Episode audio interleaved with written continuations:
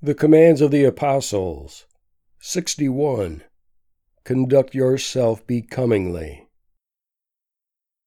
The translation of Romans 13:13 is full of interest.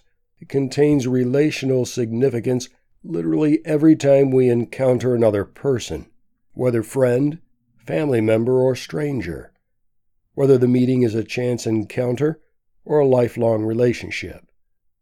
Paul's words, however, are enigmatic and difficult to pinpoint with precision.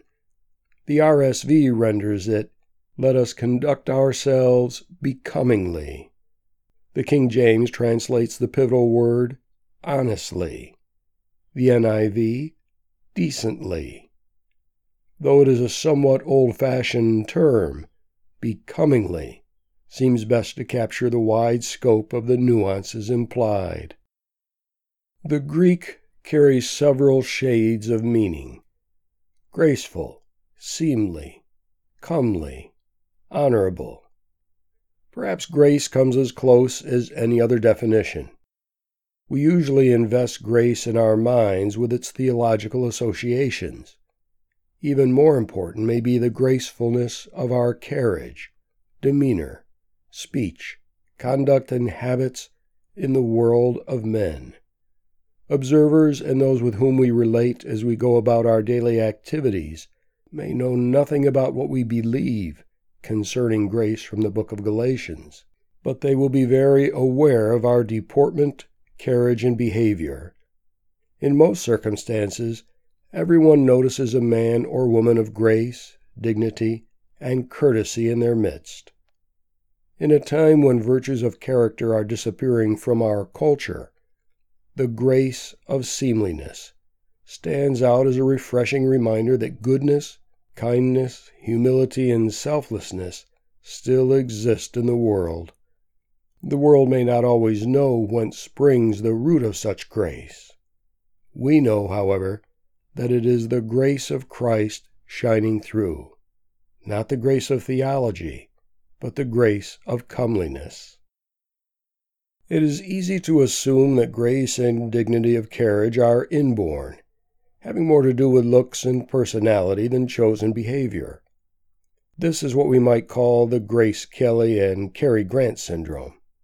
Because an individual is handsome or beautiful, stands tall, and carries himself or herself with a gentle and reserved demeanor, we assume these to be the reasons we sense an elusive quality of grace but it is not the externals at all.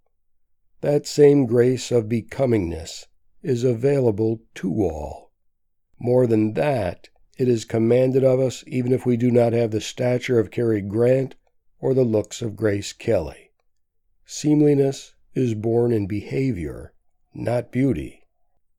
Finding apt defining definitions points us in many helpful directions that all originate not in inborn personality, but in chosen habits and behavior. We might begin with reserved humility, not thinking too highly of myself, nor pushing myself to the forefront. Seemliness is willing to stand back, out of the spotlight, content, humble, soft spoken, and at peace. We might also identify the habit of finding ways to gently put others at their ease. This I can do anytime, anywhere. The upbuilding word of reassurance, the kindly gesture, the cheerful smile, the gentle touch, the affirmation of personhood, the soothing of anxiety. Then, too, seemliness is ever conscious of opportunities to bestow on others the dignity of honor and respect.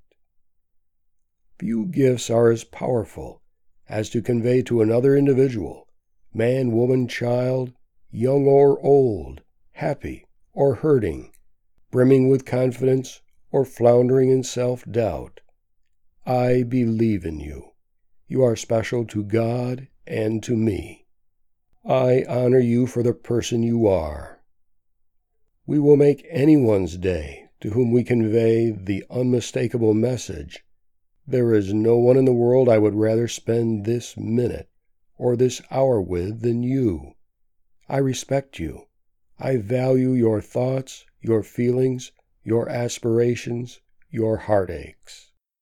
All these, along with simple, polite, smiling, gentle, gracious, soft spoken courtesy, combine to exude a grace and comeliness in our manner that people will feel, even if but through a chance encounter. Let us conduct ourselves becomingly.